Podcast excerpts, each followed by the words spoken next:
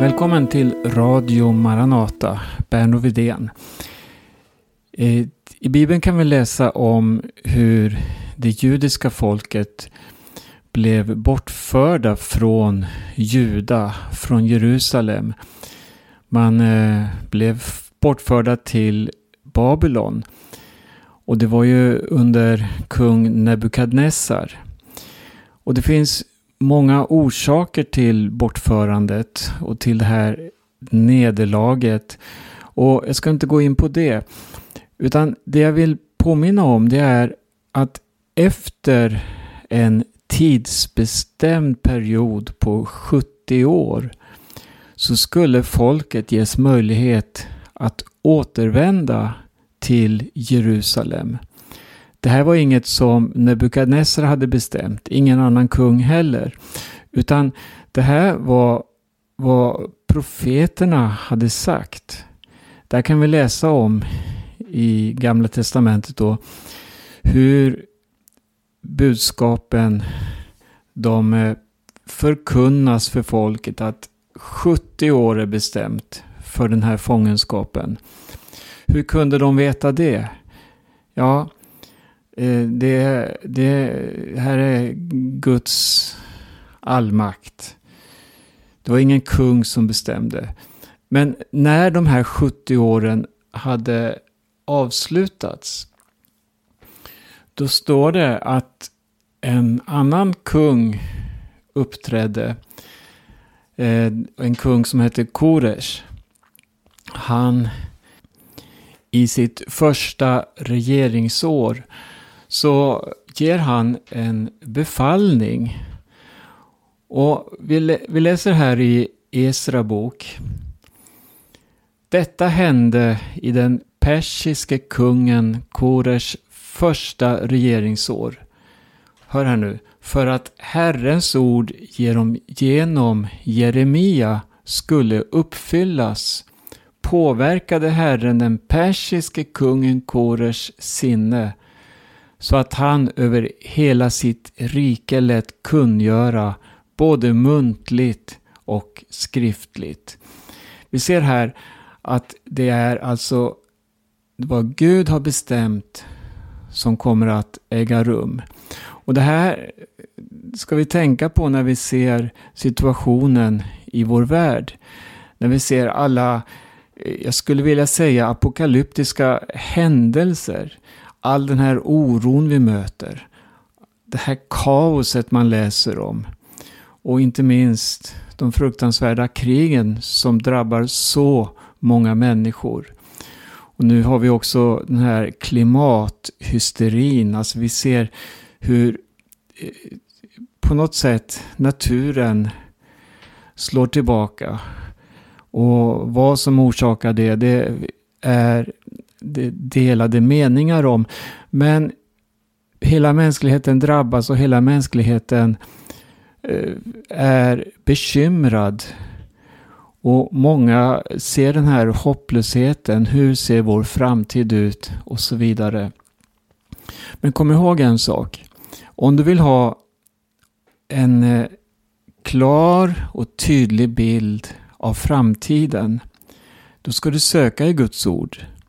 Guds ord talar om för oss hur situationen kommer att vara på jorden den sista tiden. Den talar också om för oss att det finns ett hopp, det finns en framtid. Och just det här att vi får lära oss att förtrösta på Gud, att lita på honom, hans allmakt. Och ännu större, att få lägga sitt liv i Guds händer. Och då vet vi att framtiden är på vår sida. Oavsett vad som äger rum, oavsett vad som sker genom politiska beslut och så vidare så finns det en Gud som har makten. Det står om honom också att han, han eh, styr konungars hjärtan. Och det är något av det som vi möter här i Esra boks första kapitel. I kung Koresh första regeringsord så, så står det att Herren hade påverkat kungens sinne Så att han lät kungöra eh, både muntligt och skriftligt. Och nu ska vi läsa vad han kungjorde. Från vers 2 i första kapitlet. Så säger Koresh, kung av Persien. Herren, himlens Gud, har gett mig alla riken på jorden. Och han har befallt mig att bygga ett hus åt honom i Jerusalem i Juda.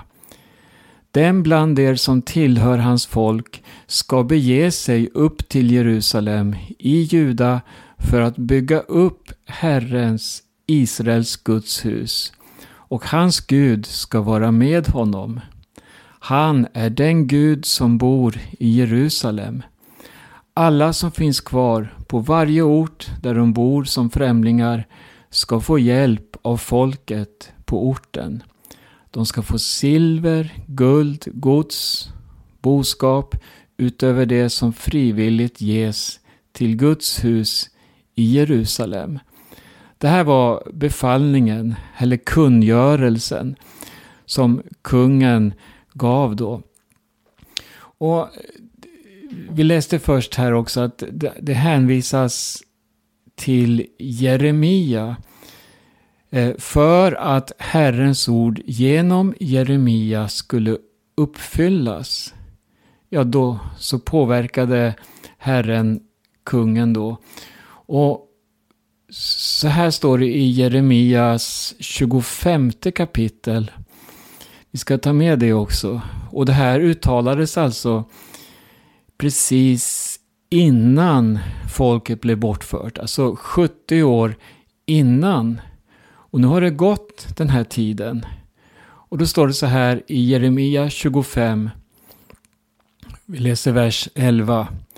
Hela detta land, alltså Juda, ska ödeläggas och förstöras.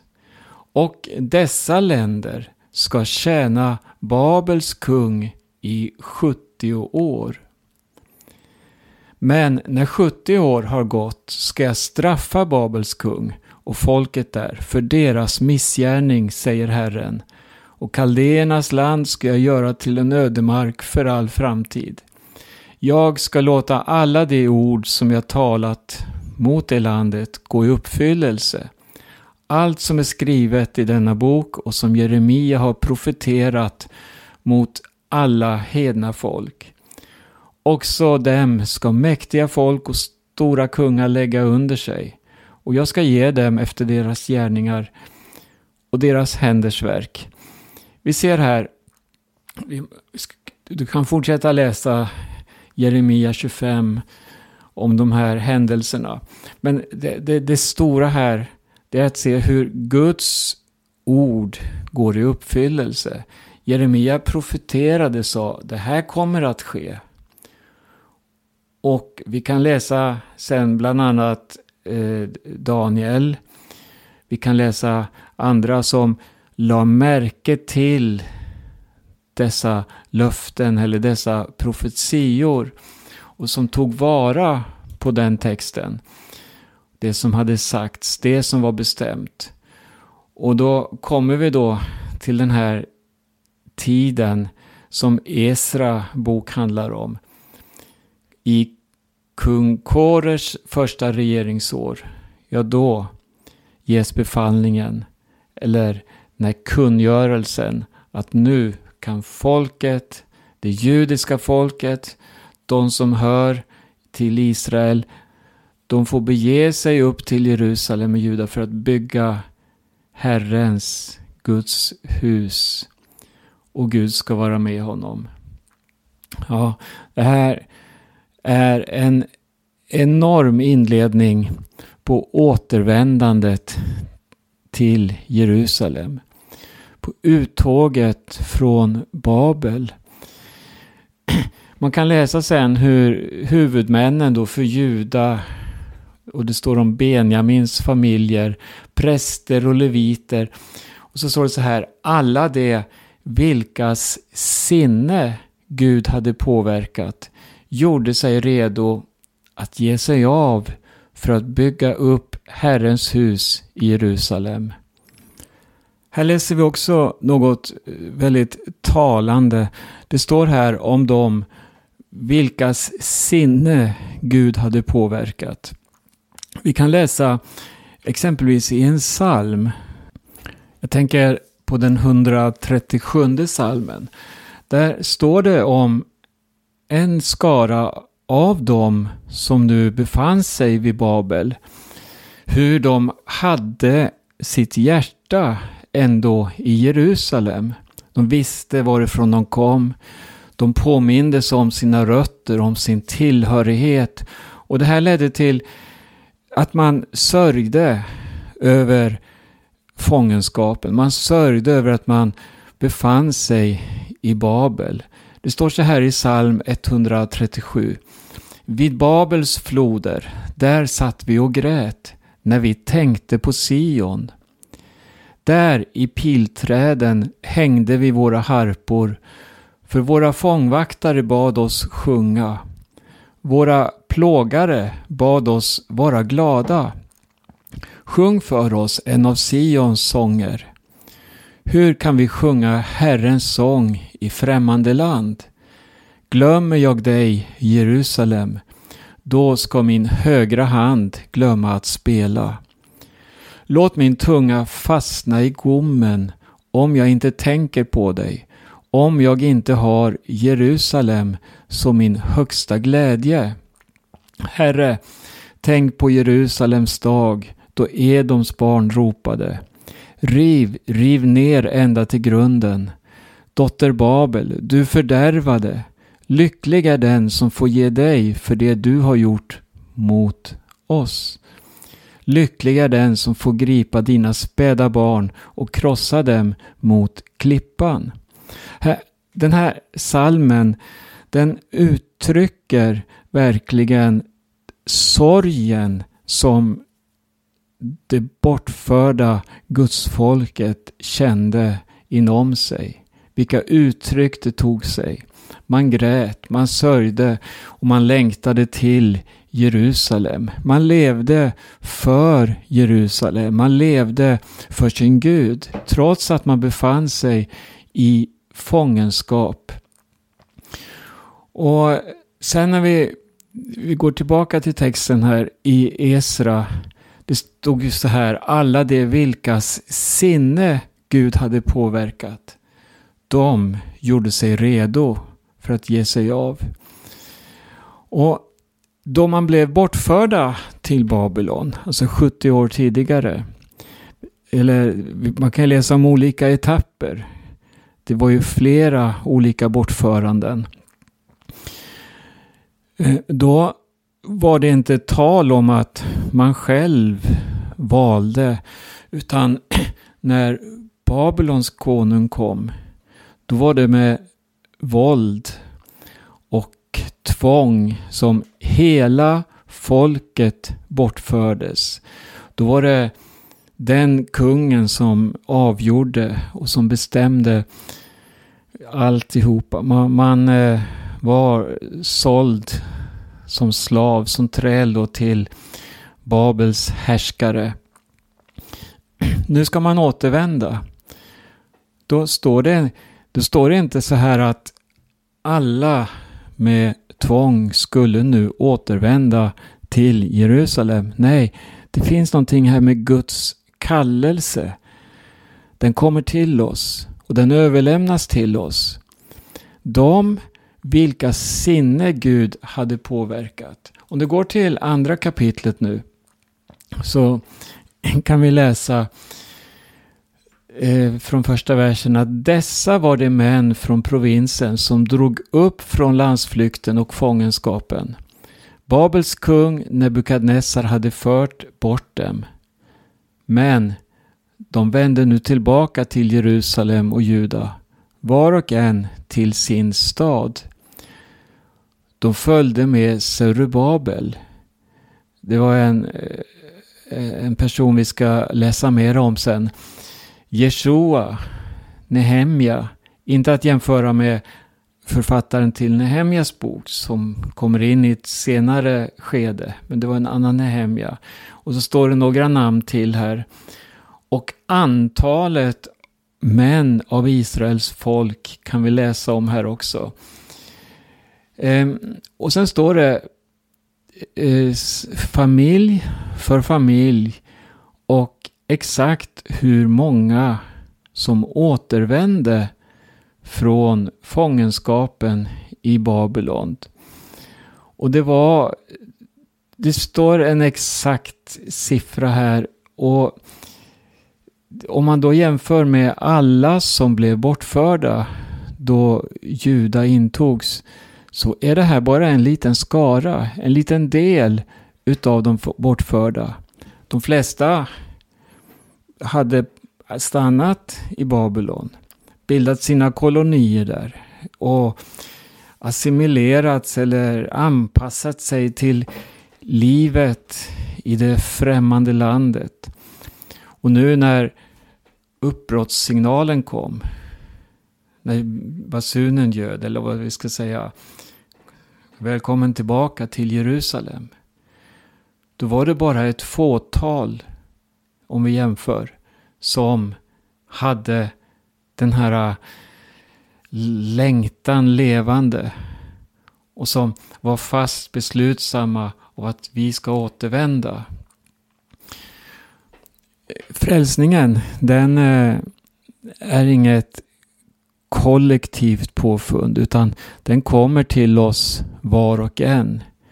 Gud ser varje individ, varje människa. Gud kallar oss en och en in i sitt rike. Den som vill, han kommer. Den som vill, han säger ja. ja Jesus han talade om livets vatten. Den som vill, kom och drick för intet. Han talade på olika sätt när han kallade människor. Han kallade lärjungar. Följ mig. Det står om de lärjungar som följde honom ända till slutet. Det står också om de som övergav honom när man tyckte att budskapet som Jesus förmedlade inte passade och inte var efter förväntningarna. Och på, på, på, samma sätt är det för oss var och en. Kallelsen från Gud kommer till oss.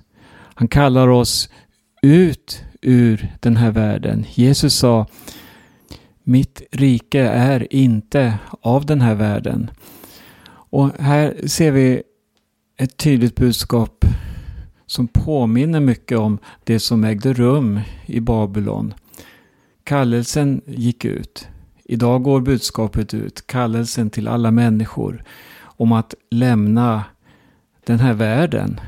Nu talar jag inte rent den fysiska världen utan det som Bibeln beskriver som den här världen och alla dess begärelser. Och så får vi en kallelse från Gud som vi kan ta emot eller förkasta. Den som säger ja till Jesus, han blir tagen ut ur världen och så blir han en del av det rike som är Guds rike. Det som, Eh, om vi ska jämföra, de, det judiska folket lämnade Babylon för att komma till Guds stad. Och så började man där att bygga upp det som var Guds tempel, det som handlade om tillbedjan, om offer, om tjänsten och identiteten inte minst. Vi är eh, Eh, skapade till hans avbild och nu är vi nya skapelser i Kristus Jesus genom att vi har tagit emot honom och han har frälst oss. Eh, när vi läser då eh, om den här händelsen och alla dessa som återvände till Jerusalem, den här eh, skaran, så, så när man kom, det man började med redan innan grunden eller grundstenen till templet var lagd, det var just offertjänsten. I det tredje kapitlet i Estra bok så kan vi läsa om hur, hur, hur eh, offertjänsten börjar på nytt. Folket samlades som en enda man i Jerusalem. Och så står det hur Jeshua, alltså prästerna och Serubabel och eh, flera nämnda här, de började bygga Israels Guds altare för att offra brännoffer där som det var föreskrivet i gudsmannen Moses lag. De uppförde altaret på dess plats och så börjar man att offra brännoffer, morgonens och kvällens brännoffer och så vidare. Man firade lövhyddohögtiden också som det var föreskrivet. Och sen eh, eh, så kan vi läsa hur, hur, hur det här pågick under hela tiden som grunden till Herrens tempel förbereddes. Den var ännu inte lagd. Men det pekade fram, all, allt var nu samlat kring det som skulle äga rum i Jerusalem. Här skulle templet byggas upp.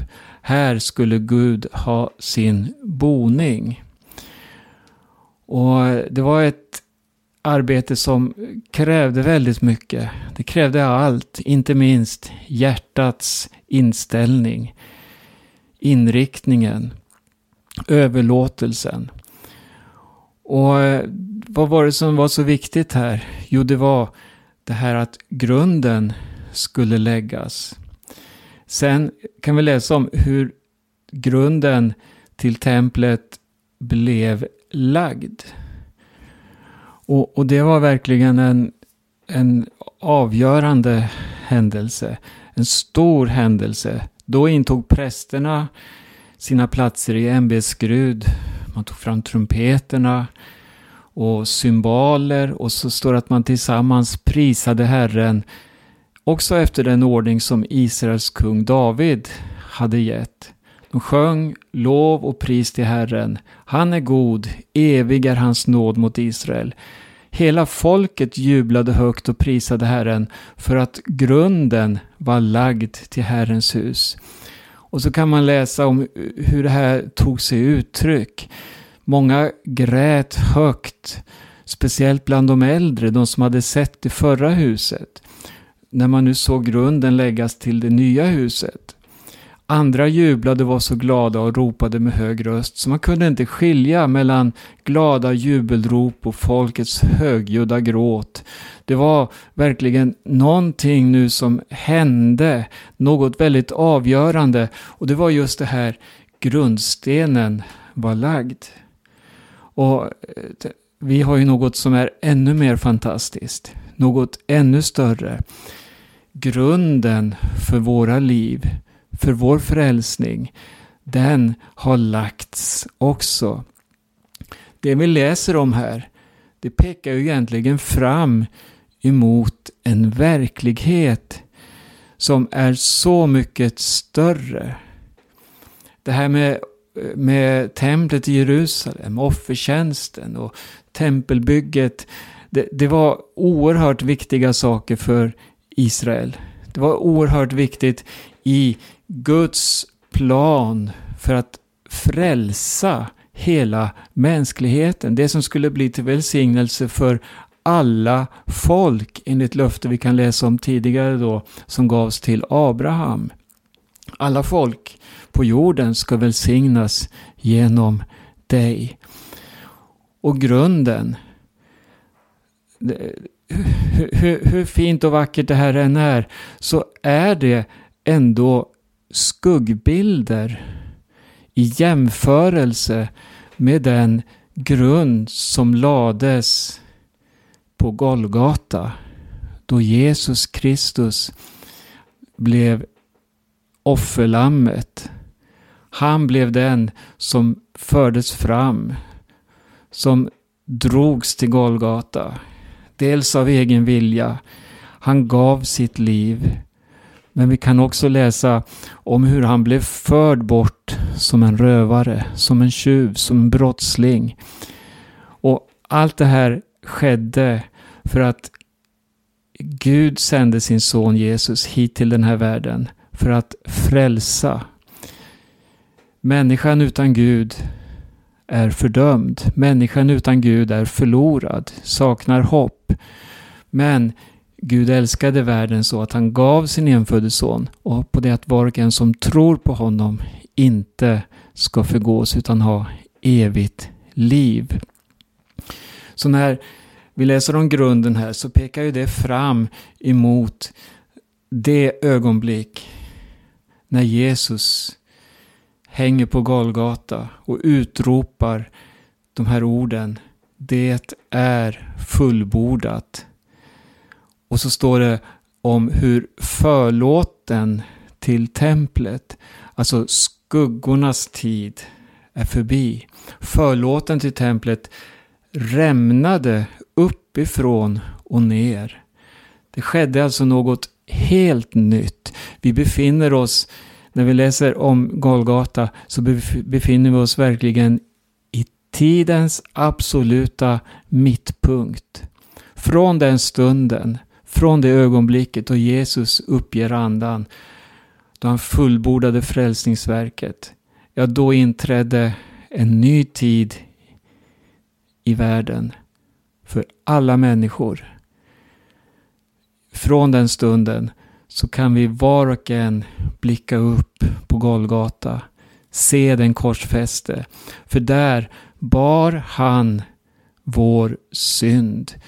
Offren vi läser om i Gamla Testamentet, allt som eh, på olika sätt då, det pekar ju fram mot Jesu försoning på Golgata. Estra bok är verkligen inspirerande. Jag ska eh, avsluta det här programmet men eh, vi ska säga att vi ska fortsätta att läsa eh, kapitlen som följer också. Eh, vi kan läsa om hur svårigheter uppstod vid bygget. Det finns många makter, många personer som reagerar då evangelium går fram. Och då templet i Jerusalem skulle byggas så var det många fiender till Gud som reagerade på olika sätt. Och vilka svårigheter det här förde med sig. Och det här ska vi tala om i nästa program. Nu avslutar vi dagens sändning med den här eh, händelsen att grunden var lagd. Och det här orsakade ett jubel bland folket. Man var så glada. Och du, grunden är lagd för din frälsning. Allt är redo, allt är färdigt. Vad du behöver göra om du inte har tagit emot Jesus, det är att säga ditt ja till honom. Öppna ditt hjärta. Nämn namnet Jesus. Jesus, fräls mig. Jesus, förlåt mig mina synder. Rena mig i ditt blod. Jesu Kristi Guds sons blod renar från all synd. Så säger Bibeln. Gud välsigna dig och tack för att du varit med och lyssnat den här dagen. Du lyssnar till Radio Maranata och jag heter Berno Vidén. Eh, de här programmen läggs också ut som podcast, Maranata Podcast. Och på församlingens hemsida maranata.se där hittar du länkar också till alla de här programmen som eh, sänds. Vi sänder ju varje dag så du hittar nya program varje dag året runt eh, ifrån Radio Maranata eller Maranata Podcast. Med det säger vi tack för den här gången och önskar Guds välsignelse och på återhörande.